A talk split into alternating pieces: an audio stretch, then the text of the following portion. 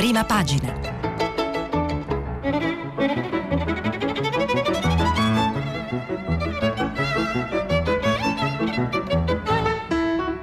Questa settimana i giornali sono letti e commentati da Umberto La Rocca, direttore del quotidiano online Open.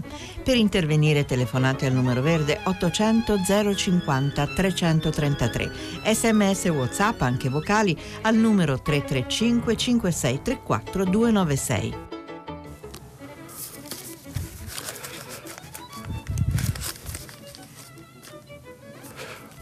Buongiorno a tutti, oggi martedì 25 agosto eh, i giornali eh, aprono un po' in ordine sparso, nel senso che non c'è una notizia che si impone e ognuno ha scelto eh, una, una, vicenda, un aspetto di quello che è successo ieri per eh, dargli il titolo principale delle prime pagine, come vedremo oh, fra un attimo.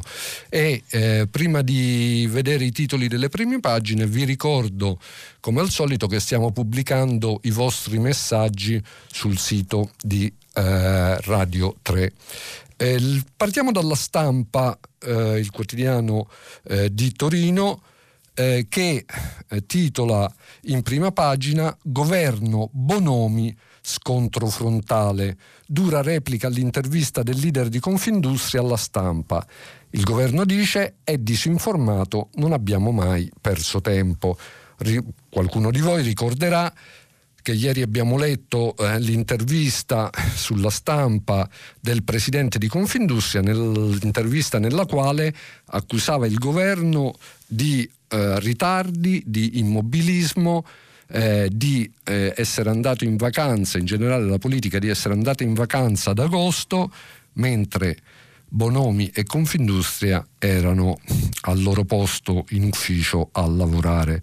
E soprattutto eh, metteva in guardia il governo dall'utilizzare i fondi europei con finanziamenti a pioggia, cioè distribuendo piccole cifre eh, e eh, con interventi che diventerebbero in questo modo irrilevanti. E eh, la stampa a pagina 2 effettivamente su quest'ultimo punto le eh, nonostante l'intervista sembri un po', eh, l'intervista di ieri sembri un po' un tentativo, una prima schermaglia eh, per cercare di assicurarsi eh, una posizione di forza nel, in quella che sarà la grande questione, una delle grandi questioni eh, dell'autunno, cioè la distribuzione e la divisione, la ripartizione dei fondi che arrivano dall'Unione Europea eh, il famoso eh, Recovery Fund eh, che dal 2021 inizierà ad essere erogato. E però su questo punto, sul punto dei finanziamenti a pioggia, eh, il eh, presidente Bonomi ha senz'altro ragione. Scrive a pagina 2 Alessandro Barbera sulla stampa, l'Italia incassa 27 miliardi di prestiti europei, ma il caos dei progetti frena i piani anticrisi. Il SURE, cioè il fondo che finanzia eh, il, specificamente eh, le eh, misure, diciamo, eh, va incontro e finanzia eh, le misure sul lavoro nei paesi colpiti eh, dalla Covid. il Sure finanzia la cassa integrazione, ma dall'Italia arrivano centinaia di proposte per il recovery e Bruxelles invece dice scegliete soltanto poche priorità, concentratevi su poche priorità. E fin qui l'apertura della stampa. Eh, a pagina 5 il quotidiano eh, torinese si occupa di due altre importanti questioni che hanno a che fare direttamente o indirettamente con la politica.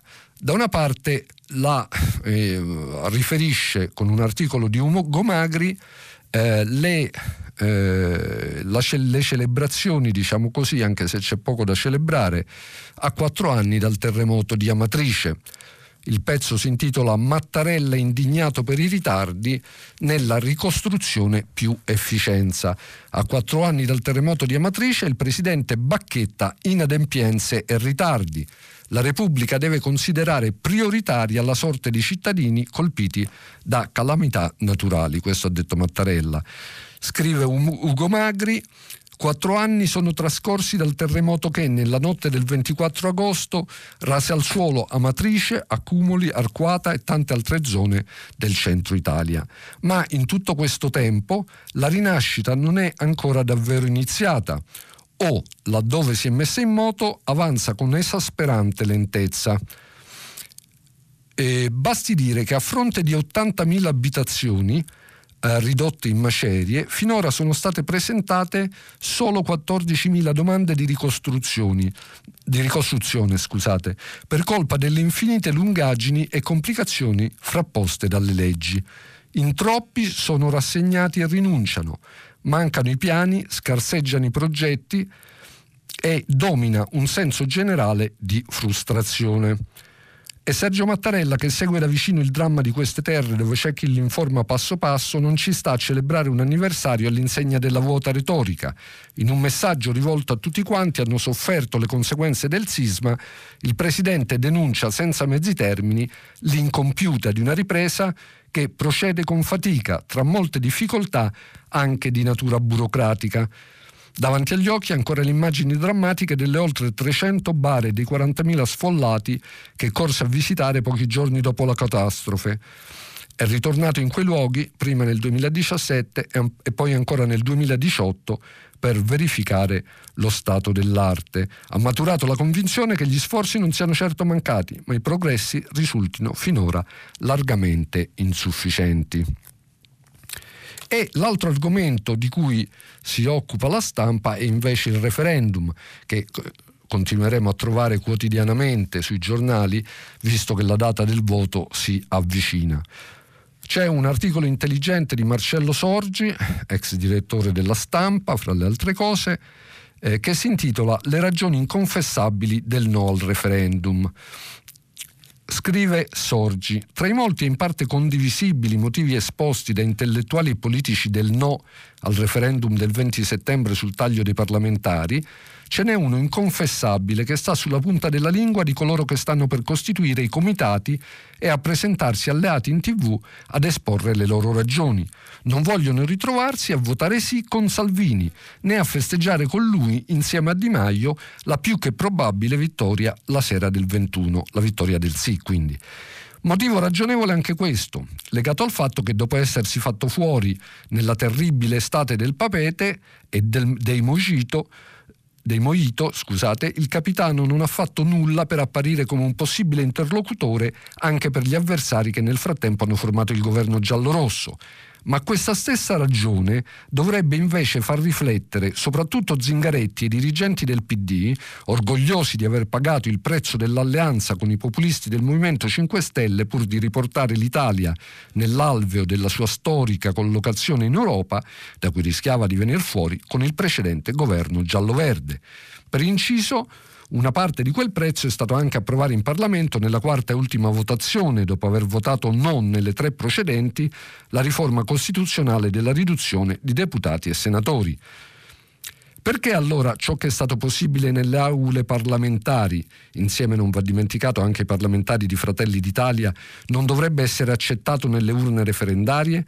Come può accadere, questo è il punto decisivo, che i dirigenti del PD non si rendano conto che qualsiasi loro allontanamento, schieramento dubbioso o peggio ancora decisione di lasciare libertà di coscienza agli elettori, tra i quali è inutile nasconderlo, sono allineati molti che voteranno no, farebbe rinascere nel voto del referendum l'alleanza giallo-verde sconfitta con la nascita del Conte bis?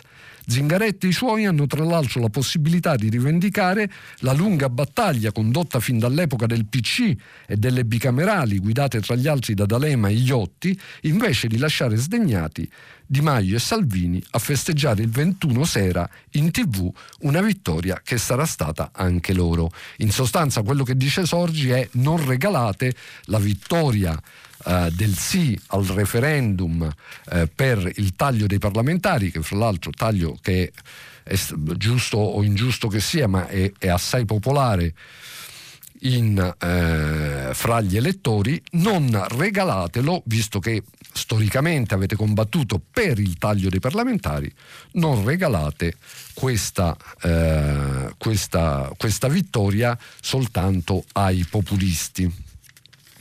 E passiamo eh, sempre dalla stampa a un altro argomento che è uno degli argomenti decisivi di questo settembre. E mi riferisco al ritorno a scuola eh, la riapertura delle scuole che si articolerà fra, eh, come molti di voi sapranno, fra il 7 settembre e il 14, eh, quando il 14 che è la data eh, stabilita eh, per ricominciare, per riaprire per il grosso degli istituti scolastici. Allora invece di tante discussioni andiamo a vedere una storia raccontata da Giuseppe Salvaggiulo sulla stampa di qualcuno che la scuola già l'ha riaperta e l'ha riaperta in maniera intelligente facendo una serie di cose che potrebbero essere prese davvero ad esempio eh, su scala nazionale in varia maniera per riaprire le scuole, le nostre scuole in sicurezza. L'articolo si intitola Controlli e ingressi differenziati, così abbiamo riaperto a giugno. Il modello di un istituto nei quartieri spagnoli. Finora nessun contagio, quindi a Napoli. E scrive Salvaggiulo. Nel cortile dell'ex istituto religioso Monte Calvario, quartieri spagnoli di Napoli, non hanno aspettato linee guida e task force perché aperte virgolette, io penso che la scuola debba restare aperta sempre, 24 ore su 24 se fosse possibile. E la nostra l'abbiamo già aperta, dice Rachele Furfaro, direttrice di questa e di altre quattro scuole napoletane del network dalla parte dei bambini 1300 alunni da 2 ai 14 anni, di cui quasi 400 in questo edificio del XVI secolo che la Fondazione Focus ha trasformato in sei anni da simbolo di abbandono a esempio di rigenerazione urbana e non in senso retorico. Nei quartieri spagnoli, come in tutte le periferie, il lockdown è stato più duro. Alta densità abitativa, massiccia inoccupazione, forte disagio sociale, tassi di abbandono scolastico oltre il 30% ma, spiega la direttrice, la scuola ha dato i computer a chi non ce l'aveva, ma non è questo solo il punto, non basta possedere gli strumenti tecnologici, c'è bisogno di avere una casa con uno spazio, un luogo in grado di garantire l'attenzione e la concentrazione che la nuova situazione richiede. E c'è bisogno, forse ancora di più, di adulti che si prendano cura di te. In Italia due milioni di bambini e ragazzi non sono stati raggiunti dalla didattica a distanza, si è aperto un vuoto di democrazia nell'indifferenza generale. Ad aprile eh, la Furfaro ha scritto ripetutamente alla ministra proponendo di trasformare una tragedia collettiva in occasione per ripensare la scuola con radicalità e immaginazione. Nessuna risposta. Allora si è deciso di fare da soli. A giugno questa è stata l'unica scuola di Napoli a riaprire. Per tutta l'estate oltre 500 alunni sono rientrati perché abbiamo organizzato i centri estivi, distanziamento, triage all'ingresso, misurazione della febbre, regole per i genitori, numero di operatori adeguati alla nuova situazione e utilizzo di spazi all'aperto in tutta la città. Risultato nessun contagio. Ora è già pronto un nuovo protocollo per settembre. Spiega ancora la direttrice della scuola. Ci siamo rivolti ad architetti e ingegneri per calcolare il numero massimo di persone in ciascuno spazio e poi ingressi differenziati per età e scaglionati non più tutti alle 8, ma con diversi slot ogni quarto d'ora, cominciando alle 7.30 con i genitori che lavorano. Stessa cosa all'uscita, dalle 15.30 alle 17, allungando il vecchio orario di mezz'ora.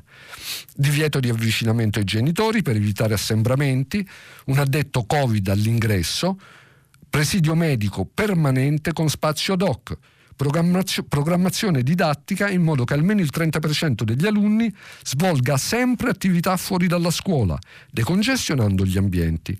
Quanto alla misurazione della febbre, per la Furfaro deve farsene carico la scuola. Qui ad esempio, condizione simile a quasi tutti i quartieri della fragilità sociale del paese, si registra un alto tasso di genitorialità precoce, mamme di 14 anni, famiglie che mandano i figli a scuola anche quando hanno la bronchite, un rapporto completamente diverso da quello cui siamo soliti riferirci. Altro che termometri. Bisogna pensare a tutti, alle periferie con tassi di abbandono scolastico al 30%, non solo a Napoli, altrimenti l'articolo 3 della Costituzione, che invita a rimuovere gli ostacoli all'istruzione, diventa carta straccia. Non è un miracolo, anzi. Per noi è più semplice, non abbiamo rinunciato a nulla, anzi abbiamo enfatizzato il nostro modello di scuola attiva, che mette in moto processi autonomi di crescita. Le nostre classi non superano i 16 alunni, il rapporto docenti-studenti è 1 a 5, i banchi non sono allineati ma a spicchi, in modo da poter essere disposti in cerchio se l'attività è collettiva. Tenere un bambino 5 ore nella stessa posizione, guardando la stessa immagine, lo demotiva, non stimola la sua intelligenza e curiosità. Noi invece differenziamo gli spazi a seconda delle attività, musica, lingua e matematica, e portiamo i bambini spazi all'esterno, dai musei ai parchi. Visto dai quartieri spagnoli, il dibattito sulla scuola è quindi incomprensibile. Stiamo privando da mesi 8 milioni di bambini e ragazzi di istruzione, gioco e socialità, ledendone il diritto al futuro. La scuola va aperta senza se e senza ma. Tutti dovrebbero assumersene la responsabilità ma ci si preoccupa di più delle discoteche. Assistiamo a un balletto che provoca inquietudine nelle famiglie e racconta molto del paese che siamo. E ho letto diffusamente questo articolo perché dimostra che in qualche modo al di là dei dibattiti poi le cose vanno sperimentate nella pratica e magari si riesce ad avere qualche sorpresa. Eh, per me per esempio il fatto che le scuole non prendano la temperatura all'ingresso eh, mi sembra una cosa eh, francamente senza senso. E passiamo ancora ad altro leggendo uh, un ultimo uh, articolo dalla stampa e eh, eh, riguarda uno dei fatti di cronaca che ci hanno accompagnato purtroppo durante l'estate, e cioè la scomparsa eh, e poi il ritrovamento del corpo della DJ in Sicilia a Caronia. Titola eh, la stampa gli dedica, dedica, a questo fatto un articolo di Niccolò Zancan eh, che si intitola Viviana poteva essere trovata il giorno dopo, le foto del suo corpo catturate da un drone. Il drone aveva visto, il drone aveva inquadrato il cadavere di Viviana Parisi sotto il traliccio dell'alta tensione già la mattina del 4 agosto, il giorno successivo alla sua scomparsa. Ma gli esseri umani che manovravano quell'aggeggio con la telecamera collegata, non erano stati in grado di riconoscere ciò che stavano riprendendo. Accumulavano immagini dall'alto che non decifravano, tanto che il cadavere della signora Parisi è stato trovato solo cinque giorni dopo. C'era la possibilità di fare molto più in fretta. Ecco quello che si è scoperto ieri. E se il fattore tempo non cambia rispetto al destino di una donna inquadrata già morta, di sicuro cambia rispetto alla possibilità di capire dove fosse in quel momento Gioele Mondello, il figlio di quattro anni, che nelle immagini non compare. Soprattutto cambia l'autopsia sul cadavere della signora Parisi. Sarebbe stata molto più indicativa se fatta nell'immediatezza. Il drone è l'ennesimo colpo di scena di una storia tragica. L'inchiesta su una madre e un bambino che si erano persi nel bosco dopo un incidente nella galleria Pizzo Turdo dell'autostrada Messina-Palermo, all'altezza del comune di Caronia. Prima si riteneva che non ci fosse un passaggio fra l'autostrada e la selva, invece c'era. Poi erano incominciate le ricerche senza tenere conto che quell'incidente era stato molto violento. Cos'era successo a Gioele? Infine il drone inquadra un cadavere in un punto preciso, ma in quel punto nessuno è andato a cercare. Si capisce perché il clima che circonda l'indagine non sia dei migliori. Ormai è scontro aperto, fra ricostruzioni opposte. La procura ipotizza l'omicidio-suicidio, i familiari credono una sciagura. Fra lunghe ricerche ufficiali senza risultati e ricerche improvvisate dai volontari che, invece, raggiungono il risultato in mezza mattina. Ed è scontro anche fra tecnologia e fattore umano, fra vecchi e nuovi metodi di indagine. Erano i vigili del fuoco a riprendere dall'alto tutta la zona. Forse avevano la chiave del mistero, ma non hanno visto ciò che stavano cercando e hanno consegnato tutte le immagini registrate alla procura solo il 19 di agosto, quindi 15 giorni dopo eh, che le avevano riprese. Procura che a sua volta ora è messa sotto accusa da Daniele Mondello, il padre di Gioele, con i suoi legali ha presentato un esposto con tutti i dubbi sull'efficacia delle indagini. E passiamo al Corriere della Sera che dedica il suo titolo principale a Scuola si cercano aule e detta così francamente non è una grandissima notizia. Il governo alle regioni, linea unica sugli studenti contagiati. Mancano ancora spazi e banchi per 150.000 ragazzi, un metro di distanza tra gli alunni sui bus. E questa è un'altra questione delicata e controversa perché eh, le istituzioni locali, come forse alcuni di voi avranno letto nelle settimane passate, insistono a dire che mantenendo eh, un metro non ci sono sufficienti autobus a portare a scuola tutti i bambini, eh, tutti i bambini che ne hanno diritto e che utilizzano i mezzi pubblici. E quindi sostengono le realtà locali che o si aumentano gli autobus o si diminuisce, si lascia cadere la condizione del metro di distanza. E sul Corriere della Sera c'è un'intervista eh, che fa un po' il punto, ne vedremo qualche altro pezzo successivamente, fa un po' il punto su eh, Covid e su appunto a che punto siamo, insomma. È un'intervista a Massimo Galli, eh, l'infettivologo dell'ospedale Sacco di Milano, e leggiamo il suo è un osservatore privilegiato, scrive Adriana Bazzi, che è l'autrice dell'intervista. Massimo Galli, da infettivologo e clinico, è sempre stato in prima linea nella cura dei pazienti con Covid-19, fin dall'inizio della pandemia, all'ospedale Sacco di Milano. Come ricercatore ha sott'occhio la letteratura scientifica dove continua a pubblicare ricerche di peso su e del suo gruppo su questo nuovo coronavirus. Professore, cosa vede oggi nel suo reparto? Ma rispetto alla prima grande ondata non c'è nulla di paragonabile. C'è un modesto stillicidio di casi da ricovero, ma non situazioni gravi in persone fragili, come nei mesi passati.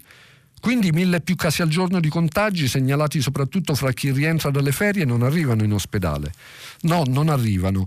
I nuovi contagi riguardano soprattutto i giovani ed è ovvio visto che i tamponi si fanno soprattutto a loro che raramente i giovani vanno incontro a una malattia grave, anzi spesso sono asintomatici. Il problema è che diventano un serbatoio di infezione e possono spargere il, vir- spargere il virus, diciamo, alla vecchia zia, ma non vanno demonizzati. Alla fine la riapertura delle discoteche ha significato per loro, confinati per mesi dal lockdown, una sorta di liberi tutti. Adesso bisogna correre ai ripari, magari con quarantene fatte con intelligenza e non con piglio burocratico. E cosa ci aspetta al rientro delle vacanze? Discoteca a parte occorre davvero decidere che cosa si può riaprire e come, scuole comprese. La raccomandazione è quella della cautela, sia per la popolazione, che dovrebbe osservare sempre le normali norme igieniche di prevenzione, sia per i politici che devono prendere decisioni. L'alternativa è fra un eccesso di chiusure che comprometterebbe la ripresa del paese e un eccesso di aperture che potrebbero risolversi con il famoso passo del gambero, il rischio di tornare indietro. Comunque sono i politici alla fine a dover dare indicazioni. E il messaggio da comunicare al pubblico quindi è è vaccinarsi il prima possibile in autunno contro le influenze e le infezioni da pneumococco. Comunque con questo virus siamo destinati a convivere e dobbiamo fare del nostro meglio per star fuori dai guai. Mascherine, distanziamento, igiene, eccetera.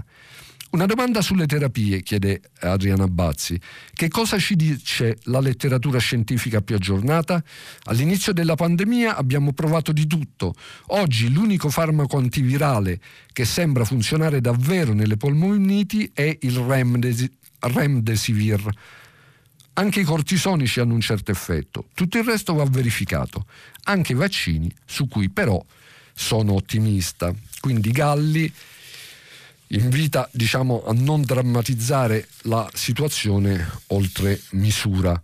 E a proposito però dei giovani, c'è una testimonianza sempre sul Corriere della Sera che va eh, senz'altro eh, letta perché è una, una, storia che ha una sua drammaticità, è scritta da Martina, una studentessa universitaria fuori sede che ha trascorso l'estate in Italia tra spiaggia, palestra e serate con gli amici all'aperto.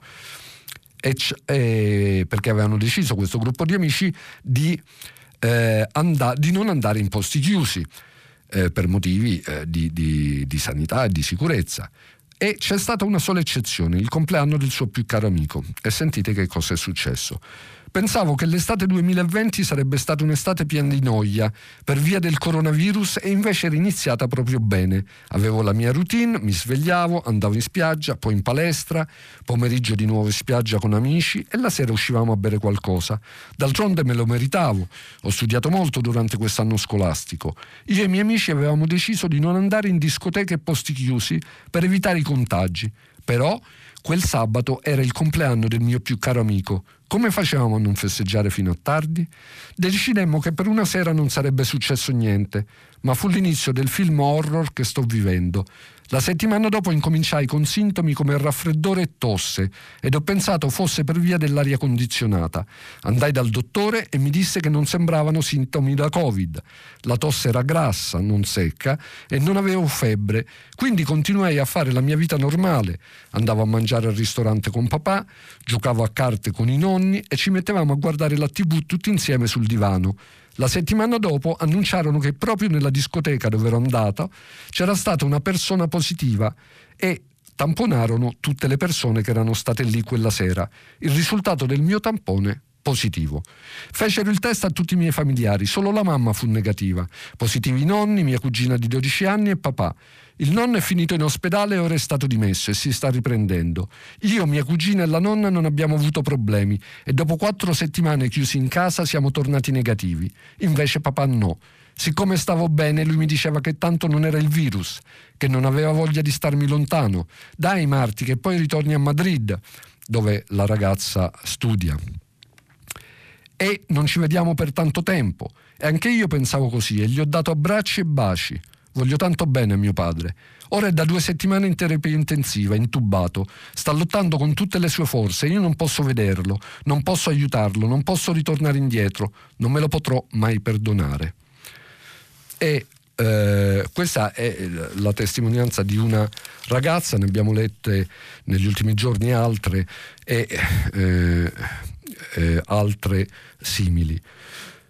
Eh, Passiamo alla Repubblica, che a sua volta apre con un titolo diverso dedicato alle eh, misure di riforma del fisco che riguarderebbero, se ci saranno, eh, tutti gli italiani, scrive Repubblica, il governo riscrive il fisco e poi eh, annuncia un'intervista a Ruffini, direttore delle entrate, che dice semplificare tutte le tasse, bastano solo 5 testi unici. Si lavora una manovra da 25 miliardi di euro che verranno reperiti dai fondi UE, dalla spending review, cioè dai tagli di spesa, ma nessun aumento di deficit. E, ehm, e, poi altri titoli che Repubblica ha in prima pagina, un titolo sul referendum importante perché si tratta di, di questa questione del Partito Democratico che non riesce al momento a decidere eh, come schierarsi sul referendum. Zingaretti avvisa Conte fare subito le nuove regole, cioè fare la legge elettorale.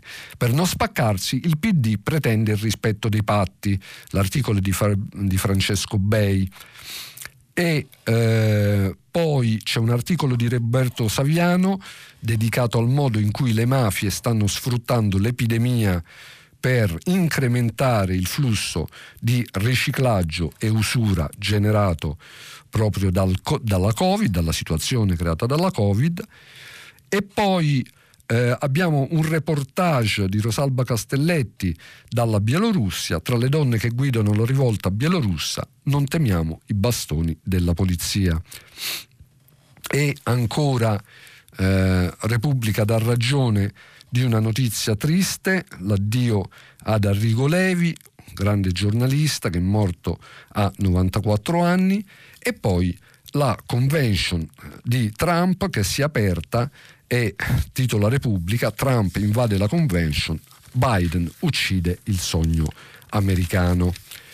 E ancora a pagina, a pagina 2 Repubblica eh, dedica un articolo di Valentina Conte alla eh, manovra da 25 miliardi senza creare nuovo deficit e l'intervista di cui abbiamo detto al direttore dell'Agenzia delle Entrate Ruffini che propone di riscrivere le regole del fisco per tagliare una giungla di cui dice non conosciamo addirittura nemmeno il numero, nemmeno quante sono in tutto le norme che regolano i rapporti fra i cittadini italiani e il fisco e eh, promette in qualche modo eh, ritiene che entro la fine della legislatura tutto questo potrebbe cambiare e questa cosiddetta giungla eh, sarà, sarebbe, potrebbe essere eh, diciamo eh, deforestata in qualche modo, potrebbe essere,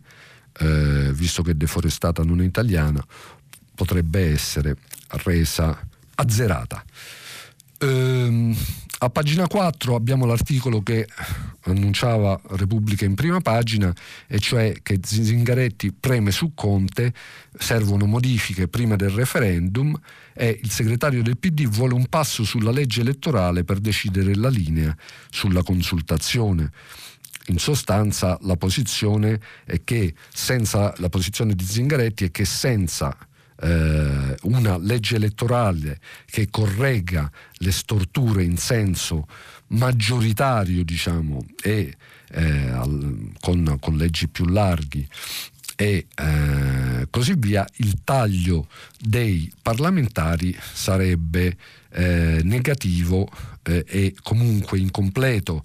Ehm, quindi serve la legge elettorale prima del voto perché il PD possa schierarsi per il sì, a quanto sembra. Zingaretti preme su questo sul Presidente del Consiglio perché prenda un'iniziativa, tanto più che eh, i patti con il Movimento 5 Stelle erano proprio quelli e cioè di fare contestualmente la legge elettorale contestualmente alla, alla, alla, legge sul taglio dei parlamentari. Nel frattempo i dubbi ci sono anche nel centrodestra, tanto che Salvini, eh, la Lega ha sempre, ricordiamo, ha sempre votato durante i passaggi elettorali, i passaggi parlamentari per il sì al taglio dei parlamentari, Salvini dice io sono il, per il sì ma non do nessun obbligo e sostiene la libertà di voto. Dal referendum passiamo invece a torniamo invece alle tematiche eh, della Covid con un articolo importante su Repubblica e, eh, eh, che titola Anche chi è guarito può infettarsi di nuovo. La prova da Hong Kong. Gli scienziati dicono è il primo caso documentato. Paziente trentenne colpito a distanza di quattro mesi da due ceppi diversi del virus. Vaccini, immunità di gregge, anticorpi che proteggono. Tutto da buttare? L'uomo che ha preso il coronavirus due volte fa tremare le nostre speranze. Ha 33 anni, è di Hong Kong, è finito per tre giorni in ospedale dal 26 marzo con la febbre, tosse e mal di gola, ma non troppo gravi. Dopo essere guarito è partito per un viaggio in Spagna. Al ritorno il 15 agosto in aeroporto ha fatto il tampone, positivo, dopo quattro mesi e mezzo dalla prima infezione. Per sicurezza i microbiologi dell'Università di Hong Kong hanno preso il virus e ne hanno sequenziato il genoma. Lo avevano anche fatto con l'infezione precedente. Il fatto che i due RNA avessero sequenze leggermente diverse, appartenessero cioè uno al ceppo asiatico e l'altro a quello europeo, ha dato loro la certezza. L'uomo si è infettato due volte, indipendentemente dalla prima e dalla seconda. Il caso conferma che una reinfezione può avvenire anche a pochi mesi di distanza dal primo contagio capite bene tutte le conseguenze anche sull'utilità eh, diciamo, e la durata del vaccino che potrebbe avere una notizia di questo genere. Il timbro della genetica era necessario, varie volte in passato erano stati riferiti casi di doppio contagio. Si trattava di persone però con tampone negativo che a poche settimane di distanza ne seguivano un altro positivo ma le presunte reinfezioni, dopo un lungo riflettere, sono state tutte attribuite ai tempi lunghi del Covid. Il coronavirus può abitare infatti nell'organismo anche due o tre mesi e dopo la fine dei sintomi la sua quantità piano piano si riduce. Il tampone che non ha una sensibilità perfetta può rilevarlo una volta, perderlo la volta successiva e poi tornare a riscontrarlo ancora e quindi quei casi lì non erano veri e propri casi, non si potevano considerare vere e proprie prove che ci si rinfetta. In questo caso la, la questione è diversa, perché a distanza di quasi 5 mesi, come è accaduto al 33enne, e con l'analisi dei genomi messi a confronto, le ipotesi di una coda dell'infezione o di un'imprecisione del tampone vengono escluse. Però bisogna fare attenzione a non prendere la cosa in maniera troppo damma- drammatica, perché? Eppure nessuno fra i ricercatori si fascia la testa.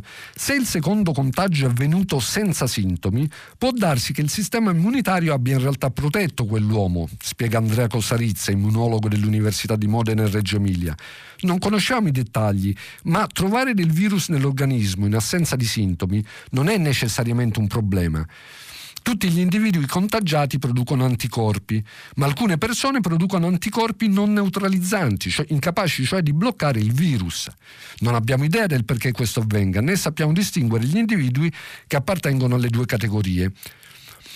E il fatto che il patogeno sia presente non esclude però che il sistema immunitario abbia fatto il suo dovere, in sostanza che il sistema immunitario abbia difeso diciamo, il, eh, la persona che è stata colpita la seconda volta tanto che non presenta sintomi gravi. Quindi le, la, va valutata questa possibilità di reinfezione senza eccessivi allarmismi. E passiamo al foglio dove sul foglio vi segnalo eh, due articoli estremamente interessanti il primo è su un'altra questione che campeggia oggi e viene trattata praticamente da tutti i giornali, e cioè eh, la, il, l'avvelenamento di Alexei Navalny, l'oppositore russo eh, che ha avuto un malore tre, eh, anzi quattro giorni fa. Eh, Navalny avvelenato, la conferma dei medici tedeschi, potrebbe trattarsi di nervino di nuovo Putin è il mandante o non controlla i suoi? Il pezzo di Nicole Flammini eh, dice Alexei Navalny è stato avvelenato, lo ha confermato l'ospedale Charité di Berlino. La sostanza specifica deve ancora essere identificata, ma potrebbe trattarsi di una neurotossina un inibitore della colin- colinesterasi. La figura più importante dell'opposizione russa è ancora in coma indotto. Le sue condizioni sono gravi, non è più in pericolo di vita, ma non è possibile stabilire quali saranno le conseguenze dell'avvelenamento. Potrebbero anche esserci dei danni a lungo termine sul sistema nervoso. L'avvocato anticorruzione sta male da giovedì, quando sul volo che da Tomsk in Siberia lo avrebbe portato a Mosca ha perso conoscenza e si chiede, eh, Nicole Flamini, l'avvelenamento di Navalny è uno scandalo internazionale e anche se non fosse stato il Cremlino il mandante diretto, l'attentato alla figura più in vista dell'opposizione russa rappresenta una verità molto scomoda sul presidente Putin. Il putinismo ha creato un sistema in cui eliminare una persona, anche una spia ormai in pensione per qualche antipatia di gioventù, è considerato la normalità, anzi forse un favore da fare al Cremlino. È possibile che Putin non sia il mandante di nessuna delle tante morti di Stato? Ricordiamo per esempio Anna Politkovskaya, la giornalista eh, critica del regime putiniano. Quindi è possibile che Putin non sia il mandante di nessuna delle tante morti di Stato, o le abbia ordinate tutte, o che ne conoscesse soltanto alcune.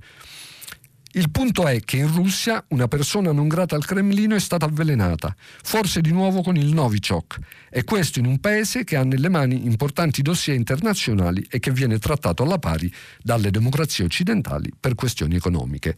Quindi il rischio sia che il mandante sia Putin, sia che invece Putin non controlli e i suoi sostenitori.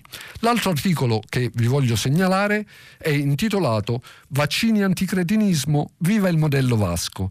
Le invettive di Vasco Rossi contro i negazionisti, la prudenza suggerita da Fedez, la rivolta pro mascherina sul vaporetto e l'ottimismo per il vaccino allo Spallanzani, appunti da un'Italia in lotta contro la rischiosa ondata di ritorno del cialtronismo.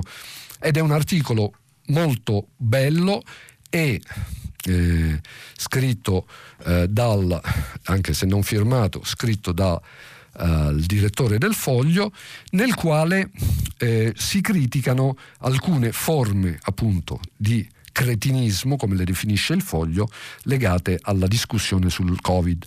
Nella nuova fase in cui si appresta rapidamente a entrare l'Italia, la fase 3, ovvero la convivenza con l'ondata di ritorno del coronavirus, esistono due forme di cretinismo collettivo che vale la pena smascherare per tempo, prima che possano produrre ulteriori danni. La prima forma è rappresentata da chi nega che vi sia ancora un problema legato al coronavirus, da chi sostiene che i governi creino allarmismo sul tema solo per restare incollati alle proprie poltrone e da chi in buona sostanza si sente ben rappresentato, oltre che dalle tesi di Matteo Salvini, anche da teorie come quelle esplicate da Massimo Boldi, secondo cui i potenti della Terra vogliono terrorizzare il mondo ancora di più per tappare la bocca delle persone con mascherine da Pecos Bill. La seconda forma di cretinismo collettivo è rappresentata invece da chi, preparandosi a usare magari l'ondata di ritorno del virus come un'occasione per fare campagna elettorale contro il nemico di turno, tenta di sfruttare i numeri in crescita dei contagiati per spargere in giro un po' di panico. È colpa dei migranti? Sparando cifre a caso, secondo il Consiglio Superiore di Sanità, i contagi importati da italiani tornati dalle vacanze sono tra il 25 e il 40%, mentre i contagi importati dai migranti che fuggono sono tra il 3 e il 5%, senza capire chi sostiene queste tesi, chi fa terrorismo, però che i problemi di oggi sono diversi rispetto a quelli che vi erano alcuni mesi fa. La prima forma di cretinismo collettivo è stata smontata in modo mirabile due giorni fa da Vasco Rossi e l'articolo continua con altre considerazioni su questo tipo di eh, propaganda semiterroristica.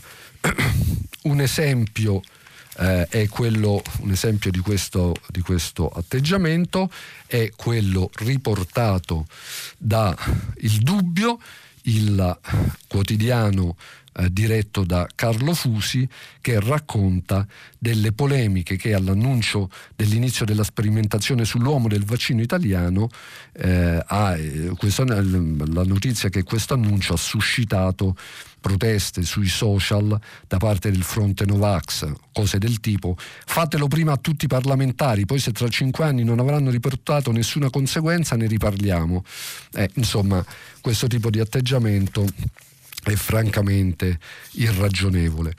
Mentre invece chiudiamo la nostra rassegna di oggi con un articolo di Marco Travaglio sul foglio che giustamente torna a sollevare il caso caduto nel dimenticatoio per responsabilità un po' di quasi tutti i partiti, un po' anche del garante per la privacy che ha preso delle posizioni assolutamente ambigue un, eh, nei confronti della possibilità di eh, fornire, rendere pubblici i dati personali dei cosiddetti furbetti del bonus, cioè quelle persone che politici e non politici, che eh, no, avendo diritto, ma essendo comunque persone benestanti o facoltose, quindi avendo diritto ma non bisogno, hanno chiesto e ottenuto il bonus da 600 euro.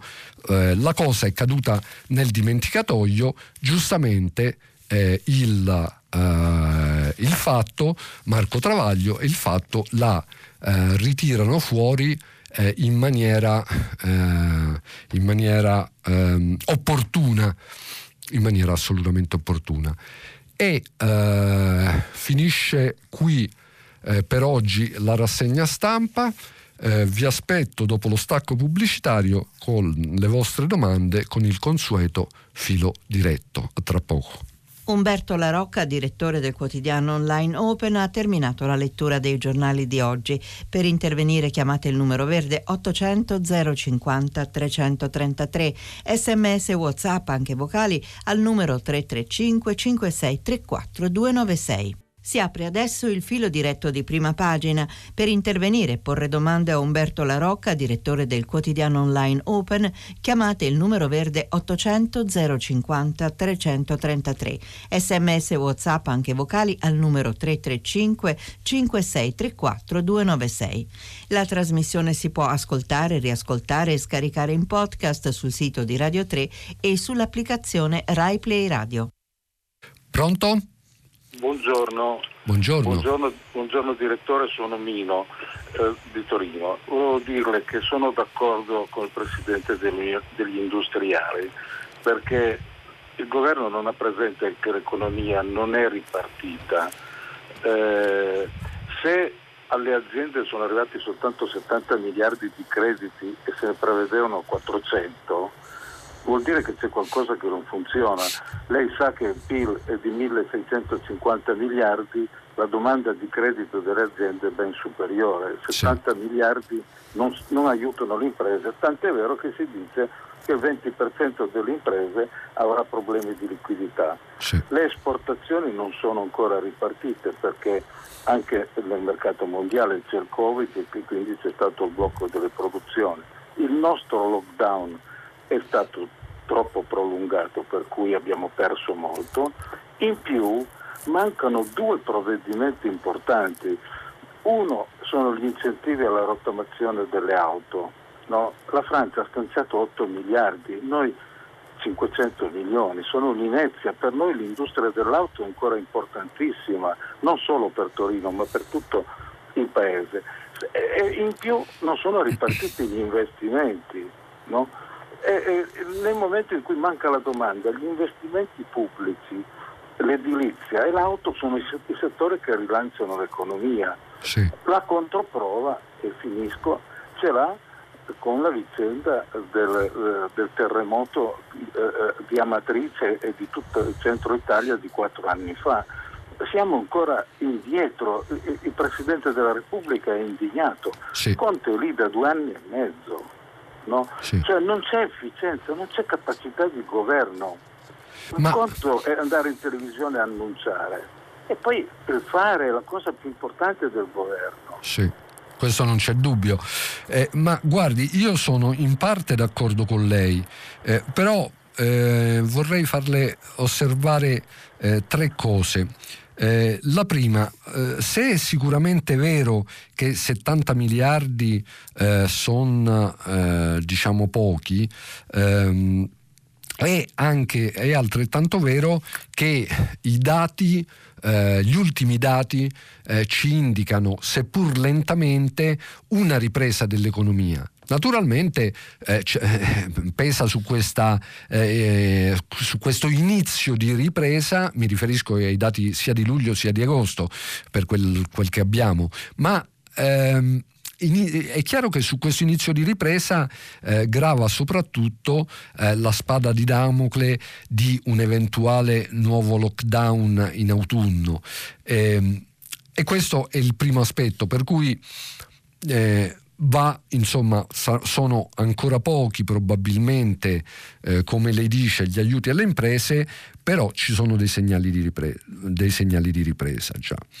Eh, secondo punto, n- nello specifico, eh, noi non possiamo sapere quello che sarebbe successo se il lockdown fosse stato eh, meno prolungato. Lei dice è stato, è, è stato troppo lungo. Forse sì, eh, ma forse no, diciamo, economie di altri paesi che hanno scelto strade diverse, che si sono adeguati al lockdown in ritardo, non stanno in condizioni migliori dell'Italia o se stanno in condizioni migliori di, eh, dell'economia italiana ci stanno perché il punto di partenza era migliore, diciamo. Cioè, cioè, su una cosa dobbiamo essere chiari, perché al di là della questione emergenza o a, è al di là del fatto che bisogna aiutare nel complesso l'economia, su questo non c'è dubbio, ma dobbiamo sempre tenere presente che l'economia italiana non cresce da almeno vent'anni. Quindi questo qui è un problema che le aziende devono porsi. Certo c'è un problema politico di, chiamiamolo così, di politica industriale che non è stata fatta, ma c'è un problema che è radicato nelle aziende nell'incapacità delle aziende di eh, innovare in termini di produttività, tanto per dirne una, e così via. Ultimo punto, ultimo punto, la rottamazione. È vero che abbiamo stanziato soltanto 500 milioni e ora io le cifre a dire la verità, ma mi fido di quel che dice lei perché non le ricordo, e, e che alcuni paesi europei come la Francia hanno stanziato senz'altro di più. Ricordiamoci però che in questo contesto, ricordiamo anche che principale, il principale gruppo automobilistico italiano, eh, italiano, internazionale ma con radici italiane, FCA, ha potuto godere di un prestito agevolato di 6 miliardi. Allora, questo qui è una cosa che va considerata, si può scegliere una strada, se ne può scegliere un altro, tra, però i soldi al settore non sono mancati a mio modo di vedere. Poi che si possa ottenere, che si possa dare di più è sempre eh, è la grande questione eh, dell'autunno e di inizio 2021, cioè come saranno suddivisi i soldi, i fondi in arrivo dall'Europa. Questo lo vedremo. Pronto? Sì, pronto, buongiorno. Sì. Eh, mi chiamo Adriana e chiamo da Cavaglion Veronese. Signora. Mi riferisco alla visita fatta ieri in pompa magna da tutti i nostri politici ad Amatrice a proposito, abbiamo festeggiato la nostra incapacità di, di, di fare qualcosa quando un territorio viene colpito dal terremoto. Il Conte ha dichiarato che adesso arriveranno dei fondi per, per fare qualche cosa da questo, da, dal Recovery Fund sì. Io mi domando cosa c'entri il Recovery Fund con la ricostruzione dei, dei, luoghi terremotati dei quali possiamo anche metterci dentro l'acqua. Il Recovery Fund è, fa- è stato mh, mm, creato per venire incontro a situazioni derivanti dal coronavirus o Covid-19 come lo, o 19 come le chiama qualcuno. Cosa c'entra il terremoto con eh, il coronavirus? Allora mi pare che i nostri politici brancolino in tutte le, nel buio in tutte le direzioni. Qui ci vogliono progetti pochi e chiari, infrastrutture, scuole, sanità e ci metterei dentro anche il territorio che viene sempre massacrato.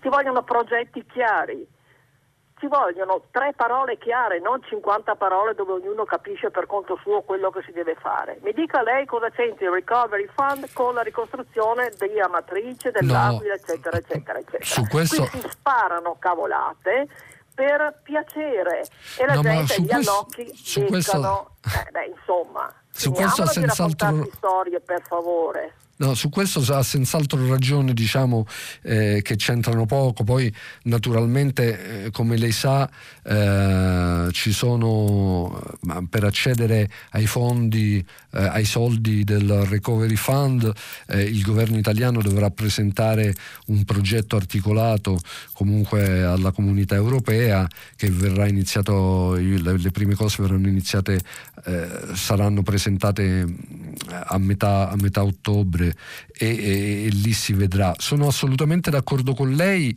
che bisognerebbe eh, in qualche modo eh, presentare pochi, eh, pochi progetti e eh, dei progetti chiari e soprattutto dei progetti che siano in grado non solo di eh, portare in qualche modo di alleviare eh, la, condizione, eh, la, condizione, di difficoltà dell'economia in questo, in questo difficile passaggio, ma soprattutto di creare le condizioni per creare poi altra ricchezza, quindi investimenti che siano davvero investimenti produttivi, creare quindi cercare di utilizzare questi soldi per rimettere in moto eh, un'economia che come dicevo prima è da almeno eh, 20-25 anni che stenta eh, assolutamente. E, ehm, questo da un certo punto di vista. Eh, poi eh, c'è un altro punto, eh, e questo a prescindere dal fatto se uno riesce a far rientrare o no il, eh, eh, il, la ricostruzione eh, nell'area, nell'area, di Amatrice nei, nei fond, nel, fondo, nel Recovery Fund. Eh, questa è un'altra, un'altra, questione, ci si può riuscire ma sarebbe da un certo punto, è giusto ricostruirla ma sarebbe indebito utilizzare in quel modo se, o inefficace in realtà eh, al di là della, dell'efficacia limitata territoriale sarebbe un po' improprio a mio parere utilizzare eh, quei denari lì. Dopodiché un'ultima cosa che voglio dire è che è facile a dirsi questa cosa qui, è un po' meno facile a farsi perché appena, e verrà se non succede così, appena si cerca di eh, di eh, scegliere immediatamente scoppia eh, la protesta delle categorie che si sentono trascurate dalle decisioni, come dice lei, nette e chiare, eh, che si sentono abbandonate e parte l'assalto alla diligenza poi eh, a cui fanno da vettore questo o quel partito, questo o quel politico. Quindi il, un po' il problema è sicuramente di assenza di eh, decisioni nette, ma soprattutto è eh, il problema sta nell'assenza di un blocco sociale omogeneo eh, che lavori compatto non a dare, dare, dei vantaggi distribuiti categoria per categoria, ma a sostenere un progetto che si muova con l'obiettivo di sviluppare il paese nel suo complesso e quindi su, sulla maggioranza degli italiani e delle categorie eh, si potrebbe avere la ricaduta, ma partendo da un progetto generale, non dando a pioggia denari. Su questo siamo assolutamente d'accordo. Non è solo un problema della politica, è un problema anche della società, della società civile e di una certa cultura, diciamo, corporativa. Pronto? Buongiorno, sono Pietro, chiamo da Roma, sono un medico del Gemelli e professore all'Università Cattolica. Volevo ribadire il, il, messaggio che da qualche giorno garbatamente su diversi medi, eh, mezzi di informazione sta ribadendo il mio collega, il professor Richelli, lo pneumologo. Sì. Eh, la popolazione mh, mm, che stiamo testando in questi giorni per il Covid è totalmente diversa da quella di marzo, allora ci si concentrava su chi aveva in modo chiaro già sviluppato la malattia. Sì. Gli asintomatici c'erano sicuramente anche allora, semplicemente non avevamo ancora gli strumenti e la capacità, il potere di fuoco di testarne tanti e quindi di eh, analizzare anche loro. Sì. Quindi ehm, mi rendo conto che è difficile come giornalisti e come media mantenere un equilibrio, però questo allarmismo eh, eh, è, è, ingiustificato per quanto riguarda per esempio il discorso elezioni piuttosto che inizio scuola. E su questo mi riaggancio a quello che ha detto la, la, l'ascoltatrice di prima, effettivamente un piano scuola è fondamentale altrettanto quanto una riorganizzazione dei servizi territoriali della medicina di base, perché insomma noi vorremmo poter dare la possibilità davvero ai medici di base di fare i test, praticamente quelli rapidi, magari sierologici, che costano molto di meno dei tamponi. Sì. Però eh, bisogna metterli anche e dargli dispositivi di, di, di, protezione individuale perché non, non, diventino poi loro stessi vittime o comunque portatori asintomatici. Certo, e da per questo cui... punto di vista, ora invertiamo le parti, le faccio io una domanda a lei. E certo. Da questo punto di vista qual è la situazione? Perché ho letto nei giorni scorsi che per esempio eh, l'associazione dei medici di base in Liguria ha già, eh, ha già segnalato che di, per quanto riguarda eh, mascherine, eh, guanti addirittura eh, ci stanno già dei problemi. Assolutamente, per cui in realtà si può sempre pensare eh, di per esempio mantenere la rete dei pronti soccorso e degli hotspot che sono stati fatti per i drive-in, potenziando quelli, ma sulla lunga quello che potrebbe essere un investimento che invece davvero rientrerebbe nei finanziamenti diciamo, europei sì. a, a, buon titolo, cioè quello di organizzare veramente un servizio di telemedicina che consenta nel territorio ai medici di base mh, di poter tenere i contatti quotidiani, per esempio con persone che sono pauci sintomatiche e che possono più utilmente stare a casa ed essere trattate a casa, dando oh, per esempio molto prima i cortisonici, dando le parine quando c'è la dispnea, tutta sì. una serie di presidi, se vogliamo a basso costo, che prima ancora che arriverà il, il tanto atteso vaccino potranno aiutare in effetti molte persone a passare l'inverno e magari a non affollare né i pronto soccorso e né a finire nelle terapie intensive. Certo. Che è cambiato anche totalmente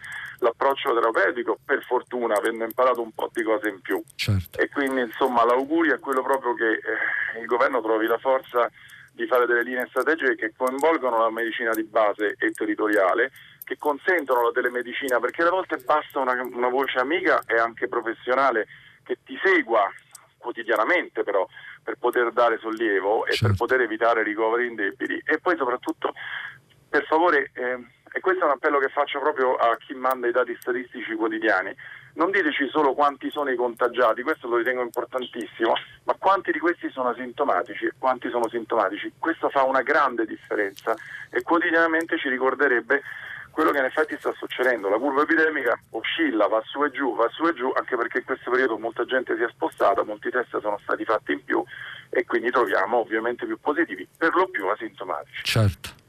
Grazie molto. Grazie, No, grazie. grazie a lei, grazie a lei perché l'intervento è stato assai interessante, almeno per me, e ehm, aggiungo soltanto questo, aggiungo che la mia impressione è che ci sia ancora grande confusione eh, in realtà non tanto sulla riapertura, perché poi la, la riapertura della scuola, come dicevo prima, ora è arrivato un messaggio, per esempio ve lo leggo al volo, eh, da Lucia da Perugia che dice bellissimo l'articolo sulla scuola di Napoli, altro che le discoteche, le discoteche rovinano il cer- cervello dei giovani e intanto le discoteche piangono miseria quando poi la maggior parte non ha pagato mai una lira di tasse, ma magari mai una lira di tasse no, ma eh, quel che è certo è che dagli ultimi studi di settore del 2015 in media i titolari di discoteca dichiaravano 18.000 euro le- eh, l'anno e, e non, non credo che questo corrisponda esattamente a quanto, eh, hanno, a quanto hanno incassato.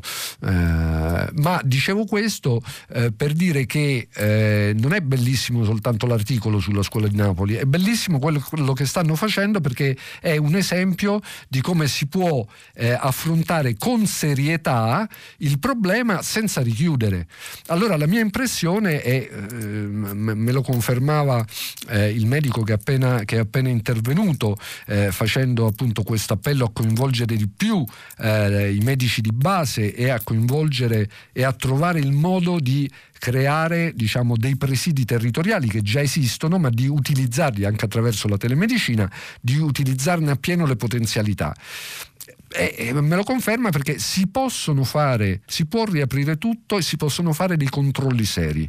Ecco, secondo me questo è il vero punto sul quale eh, sul piano del governo e sul piano delle istituzioni più, più in generale c'è ancora delle istituzioni preposte, c'è ancora parecchia confusione anche sul punto chiave della riapertura delle scuole, c'è ancora parecchia confusione, ci sono eh, ora, detta alla buona, tanti anda e rianda fra posizioni diverse eh, e mi sembra che invece l'argomento e il tema meritino eh, assai più serietà, diciamocelo, e un impegno. E questo, l'articolo, anche se ovviamente in quella scuola stiamo parlando di eh, dimensioni limitate, però quello lì è un esempio di come si può fare.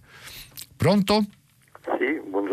Direttore. Buongiorno. Sono Massimo dalla provincia di Treviso. Ecco, anch'io mi riaggancio al splendido articolo sulle esperienze dei quartieri napoletani perché danno un segno eh, della capacità di cambiare nella crisi. E io approfitterei per sottolineare che cosa? Che le scuole dovrebbero finalmente diventare qualcosa di diverso. Si parla di tempo pieno, dovrebbero essere aperte effettivamente, ma tutto l'anno. Cioè noi dovremmo, visto che il nostro problema principale sotto ogni punto di vista è quello culturale, fare delle scuole, degli istituti scolastici, dei punti di riferimento sociale. È incredibile vedere in questo periodo in particolare scuole chiuse, professori pagati, vitelli pagati e ragazzi per strada che non sanno dove andare. È ovvio che questo sarebbe un problema di mezzi, ma i mezzi si possono trovare. Abbiamo cioè bisogno di obiettivi. Cosa vorrà cambiare effettivamente l'Italia a seguito di questa crisi? Primo, la, uh, il valore della scuola, che è fondamentale, ma soprattutto come strumento sociale per ricostruire una società che si sta completamente disgregando. Come eh, permettere però questo, questa proposta? Perché è ovvio che tutto poi si converte in mezzi. Ebbene, un altro obiettivo che dovrebbe essere chiaro, sottolineato, da raggiungere non a settembre, ma con vera, vera intenzione, è quello della abolizione dell'uso del contante. Qualunque forma di evasione si traduce alla fine in contante. Se c'è la volontà, se si indica a tutta la nazione che l'Italia ha la possibilità, anche tecnologica, di voler escludere l'uso del contante si dà un senso a una situazione che è veramente molto molto preoccupante. Dobbiamo pensare che ci sono state delle forze politiche che hanno proposto eh, addirittura il, l'abolizione del limite dell'uso del contante e addirittura un condono sulle cassette di sicurezza che non si riescono a chiudere dal contante frutto di evasione. Sarebbero due punti secondo me fondamentali per dire che l'Italia vuole veramente cambiare. La sì. ringrazio, l'ascolto per radio. Sì, no, io ringrazio lei. Allora, i temi sono due. Allora, un, da una parte io eh, mi sono parecchio stupito di tutto questo interesse eh, che improvvisamente riscuote la scuola e tutte queste dichiarazioni sulla, eh, sull'essere fondamentale eh, la formazione, eh, l'istruzione, la ricerca in un paese che eh, per decenni, diciamola come è, se ne è infischiato, o meglio, il paese nel complesso eh, è che notoriamente per quanto riguarda la ricerca abbiamo degli, delle percentuali eh, di investimento eh, che ci collocano eh, nella parte estremamente bassa della, della, classifica, diciamo. Ma anche per quel che riguarda la scuola, eh, i soldi, benché ce ne sono, vengono eh, investiti male, eh, non sono stati investiti eh, non, stati, non, vengono investiti in innovazione, non vengono investiti nonostante eh, il ruolo, eh, siamo d'accordo che è un ruolo fondamentale quello dell'istruzione, un ruolo fondamentale dal punto di vista, come diceva lei, sociale, ma dal punto di, e dal punto di vista economico. Adesso diciamolo fuori dai denti, perché arriva, perché c'è tutta questa eh, tensione e questa attenzione al problema di riaprire la scuola. C'è un motivo da, per, per questo interesse della classe politica, e cioè che eh, sono stati eh, fatti dei sondaggi, eh, questi sondaggi dicono che la stragrande maggioranza degli italiani è favorevole alla riapertura delle scuole e quindi i politici riaprono e il governo decide di riaprire le scuole e ne fa addirittura un banco di prova decisivo per, eh, per la sua sopravvivenza. Ora, eh, questo atteggiamento, diciamo, questo, eh, questo, l'atteggiamento es- eh, espresso e manifestato eh, dai sondaggi, da che cosa nasce? Nasce dal fatto che per, principalmente, oltre che ovviamente dalla convinzione dell'importanza della scuola, ma nasce dal fatto che eh, moltissime famiglie non sanno letteralmente dove lasciare i figli, Do, se non li portano a scuola dove possono eh, e come possono fare a, fra l'altro è venuto anche meno eh, il, eh, per motivi ovvi di possibile contagio il, eh, il, sostegno che di solito danno i nonni, i familiari, ma soprattutto i nonni, tenendo e andando a prendere i figli a scuola e così via. Quindi è assolutamente più complessa in questo momento la gestione dei figli. Quindi si rivuole la scuola, quindi i sondaggi dicono che la scuola va riaperta. E allora va tutto bene, però va tutto bene, però quantomeno che la si riapra con serietà che la si riapra con tutte le garanzie, ce ne stanno altre che possono essere, possono essere date. Anche in questo campo, poi, io capisco che niente è facile, però anche in questo campo scontiamo dei ritardi storici, dei ritardi storici, perché quando eh, i eh, sindaci dicono al governo guardate che non ci potete dire che sugli autobus va mantenuto un metro di distanza, perché non abbiamo abbastanza autobus, è, è, è la verità. E questo, e questo nasce da eh, 15-20 anni in cui il trasporto pubblico locale è stato sacrificato, i problemi complessi, eccetera, eccetera, ma la sostanza è stato sacrificato. Quindi ci portiamo in questa crisi tutta una serie di arretratezze che sono culturali e materiali. Brevissimamente invece sull'abolizione dell'uso del contante, magari l'abolizione è, mi sembra un provvedimento un po' drastico, ma sulla limitazione progressiva dell'uso del contante io sono eh, ai fini diciamo di limitare l'evasione fiscale io sono assolutamente d'accordo. Pronto? buongiorno, sono Giorgio da Como. Buongiorno sono, Giorgio. Sono medico del lavoro e a proposito di trasporti pubblici eh, volevo partire da, da, questo, c'è una legge in Italia, il DL 81, e una normativa di protocolli per cui tutti gli autisti di bus pubblici ma anche di camion, ma persino i gruisti e coloro che mobilizzano, muovono le gru, devono essere sottoposti a dei test per escludere che abbiano eh, hashish, marijuana, cocaina e altre cose, anfetamine nel loro sangue. e se non si sottopongono a questi test previsti dal medico del lavoro eh, possono essere licenziati naturalmente perché inidonei. Quindi il riferimento è anche alla scuola.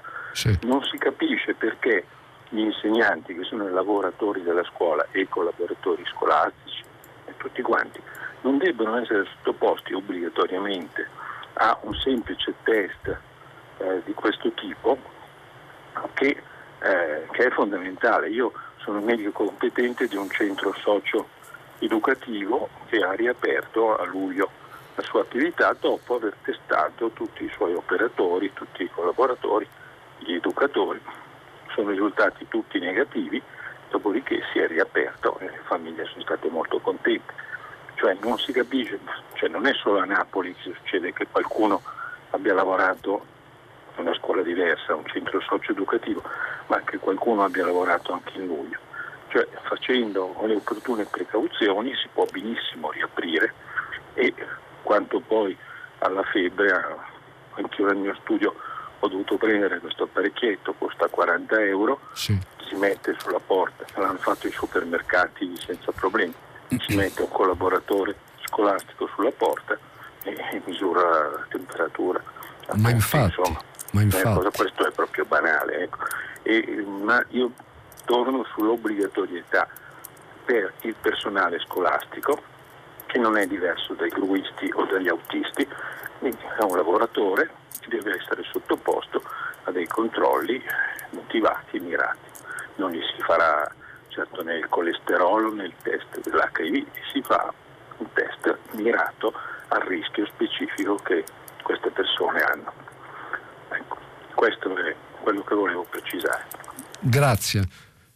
Eh sì, è una posizione condivisibile. Io francamente questa difficoltà che hanno anche espresso parecchi presidi, soprattutto quelli di istituti molto numerosi, al fatto di, eh, di misurare la febbre, di avere o il termoscanner o comunque di misurare la febbre all'entrata, io mm, veramente non capisco qual è la difficoltà. Eh, più controlli ci stanno per eh, riuscire a, a, limitare i contagi, ovviamente meglio è. Eh, questa idea dell'assembramento, anzi, presumibilmente in fila, entrare in fila con la mascherina per passare la misurazione della febbre, magari evita.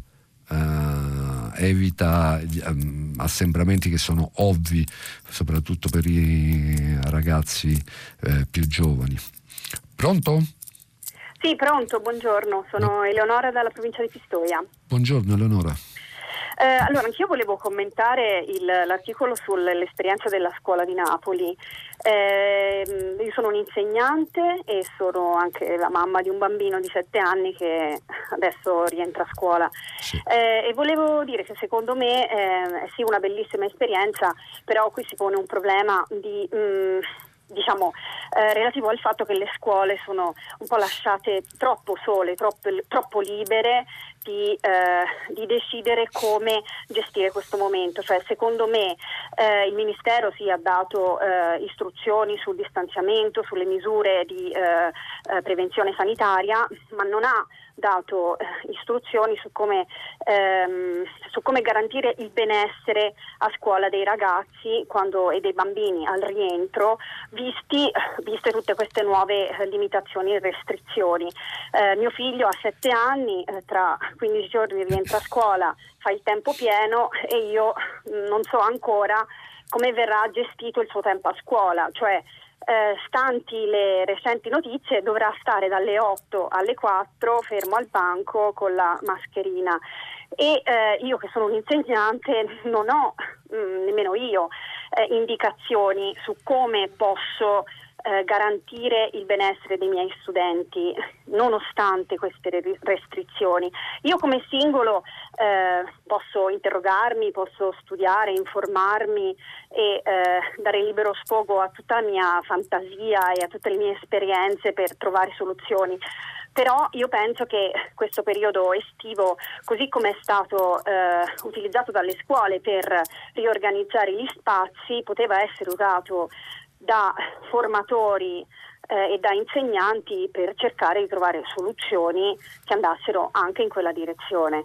Io non credo che le scuole da sole e gli insegnanti da soli possano, possano farcela a livello nazionale. Ecco. Sì.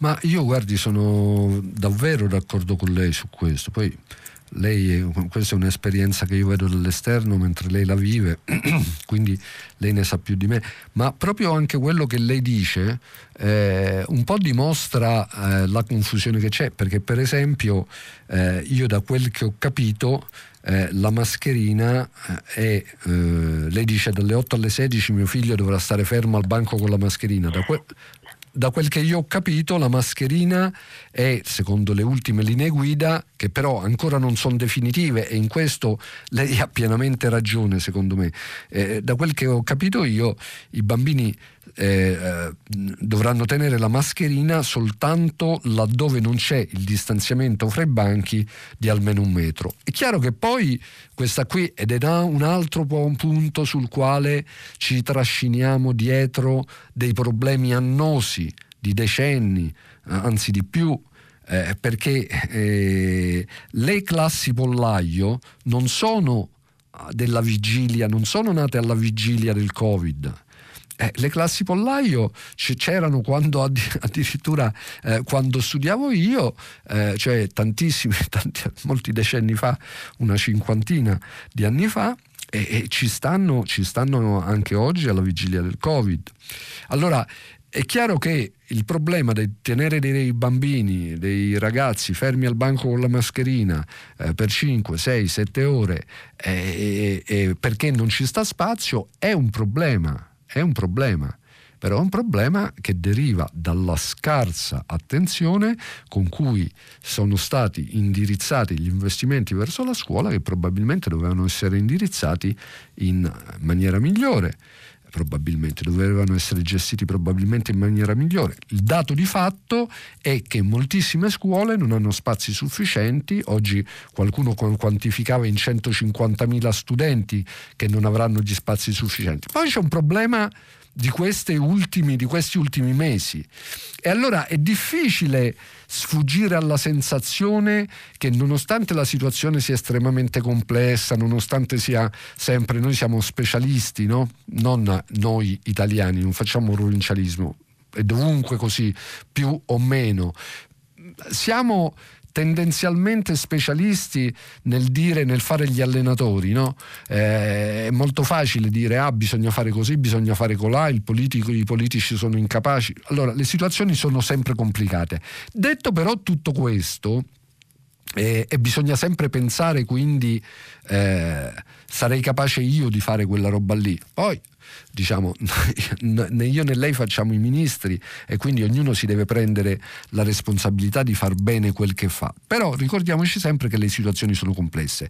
Detto tutto questo, fatta tutta questa ampia premessa, è molto difficile, stavo dicendo, sfuggire alla sensazione che quest'estate eh, al Ministero, ma nelle strutture che presiedono eh, eh, alla, alla, riorganizzazione o dovrebbero presiedere alla riorganizzazione e alla ripartenza della scuola, non sia stato fatto il massimo possibile. Questa è una sensazione che io ho e alla quale secondo me è abbastanza difficile sfuggire e la sua testimonianza in qualche modo lo conferma, eh, eh, perlomeno relativamente al problema dell'incertezza nella quale ancora vi, vi muovete.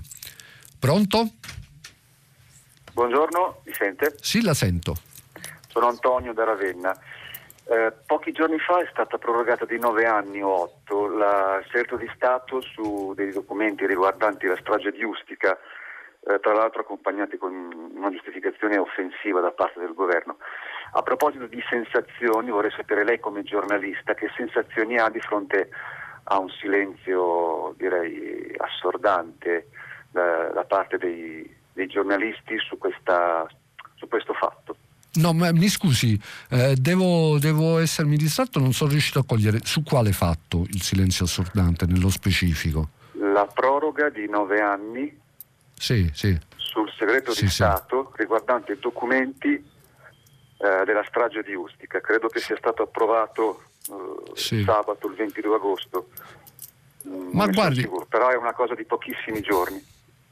Ma guardi, eh, io non le so dare onestamente una risposta perché quello che lei dice eh, sull'assordante silenzio io credo di aver letto in realtà eh, un'agenzia di stampa su questo... Su questo sì, no, forse è stato esagerato, assordante sì. silenzio magari insomma, viene dalla mia profonda de- delusione rispetto alla copertura che mi ricava. Certo, non è un certo. silenzio assordante, ma è una no, no, no. copertura. Diciamo. No, no, no, ma questa c'è stata senz'altro, nel senso che eh, sicuramente, come lei dice, probabilmente deriva anche dal fatto che questa è una vicenda sulla quale abbiamo in qualche modo eh, perso eh, la speranza di venirne a capo. Certo è, certo è che eh, eh, diciamo siccome è giusto eh, quel che le dice, è giusto quel che le dice, nel senso che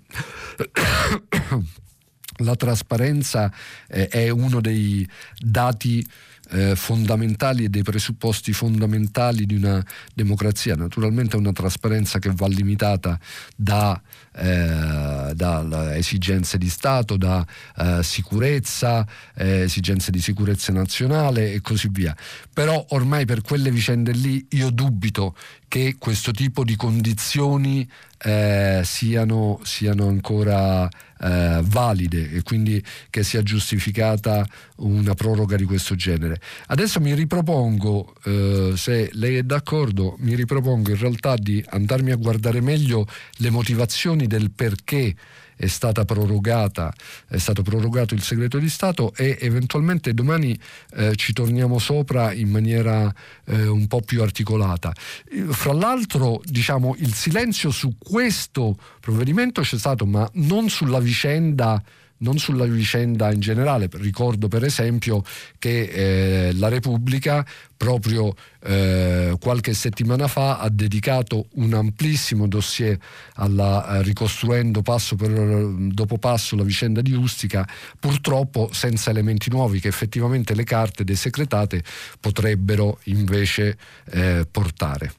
Bene, noi per oggi eh, ci fermiamo qui, dopo il giornale radio eh, andrà in onda pagina 3 e a seguire le novità musicali di primo movimento. E poi alle 10 come sempre tutta la città ne parla che approfondirà un tema come al solito posto da voi ascoltatori. Eh, potete riascoltare invece la trasmissione che si sta concludendo sul sito di Radio 3 come al solito e noi ci risentiamo domani mattina sempre alla stessa ora alle 7.15. Grazie.